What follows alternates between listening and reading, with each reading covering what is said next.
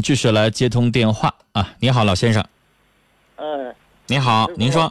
我是陈芳，您别叫老师，叫陈芳就行。您说，哎，我是有点私事啊。啊，您说，您离着那个电话听筒稍微近一点啊。然后，如果还是声音小，您就用手捂着嘴，让声音完全传到听筒里，不往外传。听不着啊，陈峰啊。对，声音有点小，这回好多了。您说，我个人问题，我儿子不小心，我的地跟房子让他给我改成他名了。那不经过您同意，他怎么能改呀？我在外地打工我，不知道。您不知道，房地局就给改了。啊这种情况下，您可以告房地局。啊老先生，我要跟您说一个法律常识，比如说我的房子，我的房子没有经过我本人，比如说我的房子上面写的是我名儿是吧？对对，没有经过我自己本人签字画押，然后就胆敢把我这房子卖了，我是可以告回来、赢回来的，明白吗？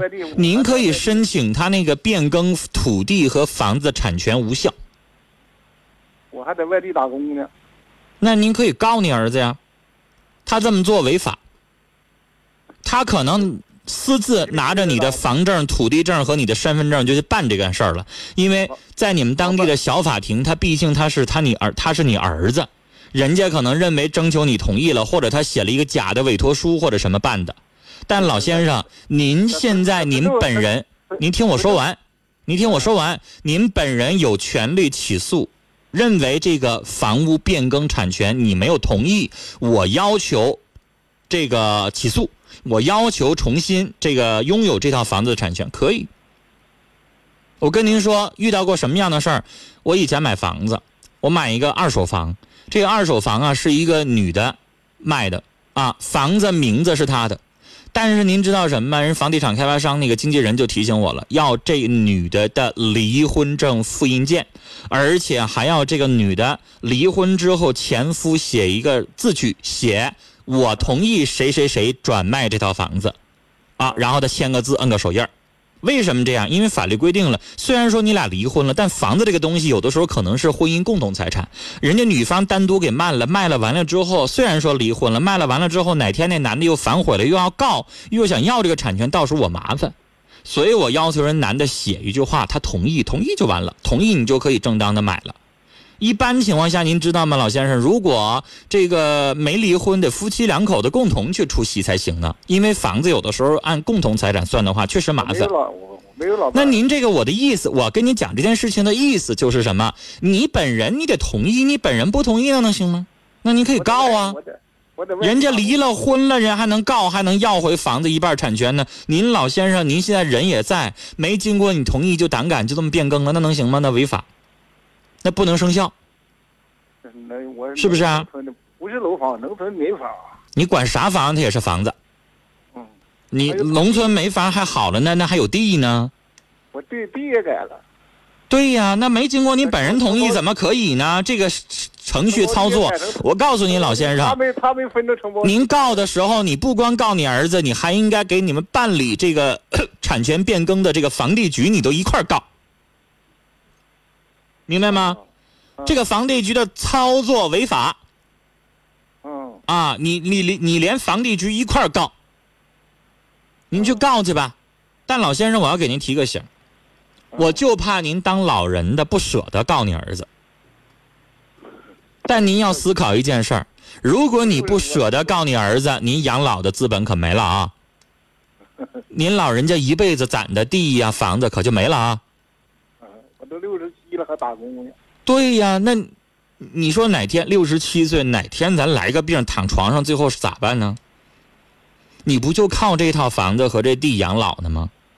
现在儿子呢，你老人家还健在，就胆敢这么做，那哪天你躺到床上，就这儿子你指望得上啊？那指望啥？那儿媳妇更不用说了。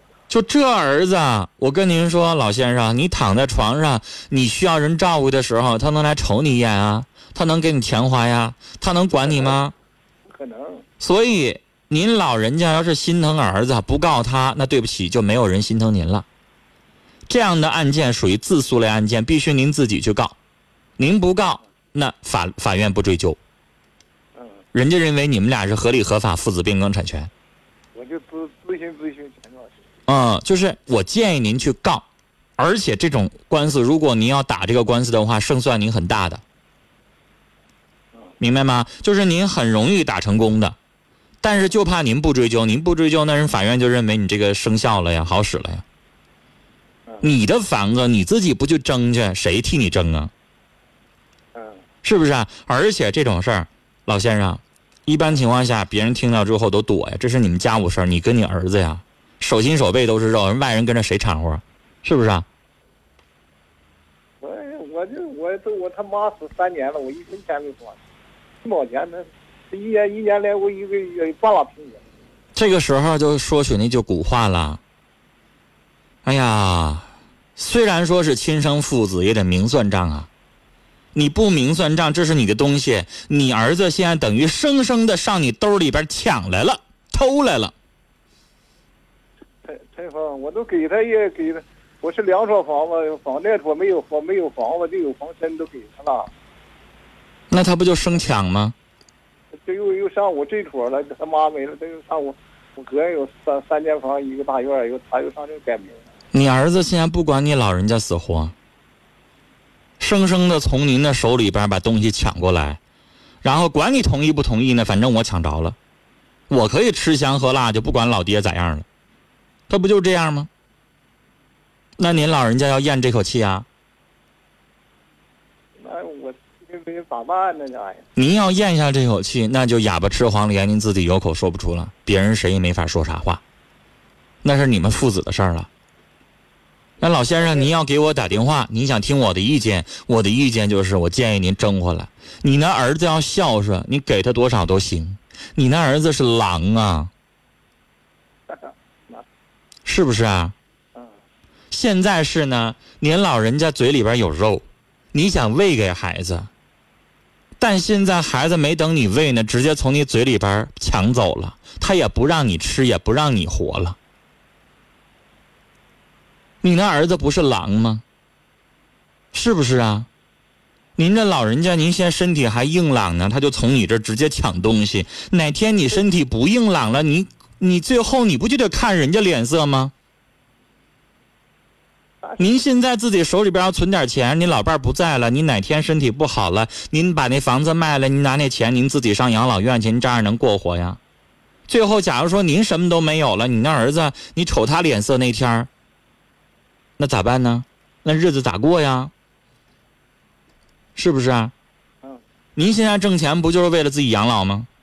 完最后全让儿子看着去了，啥也没剩下，您何苦来呢？替儿打工，我现在还打工呢。替儿打工，您还打工吗？还打吗？所以老先生，您这个年纪六十七岁了，一定为自己去考虑，要不然没人心疼你，好吗？嗯，哎，跟您聊到这儿啊，我希望您这件事情去追究到底，然后为您自己的老年生活谋自己应该有的东西。跟这位老先生聊到这儿，但有的时候啊，说起自己的儿子的事儿的时候啊，我也明白，我说完了之后，这老人家都舍不得告自己儿子，也就是跟我发发牢骚拉倒了。但我还是提个醒，你心疼这狼。这狼回过头来，它吃你呀！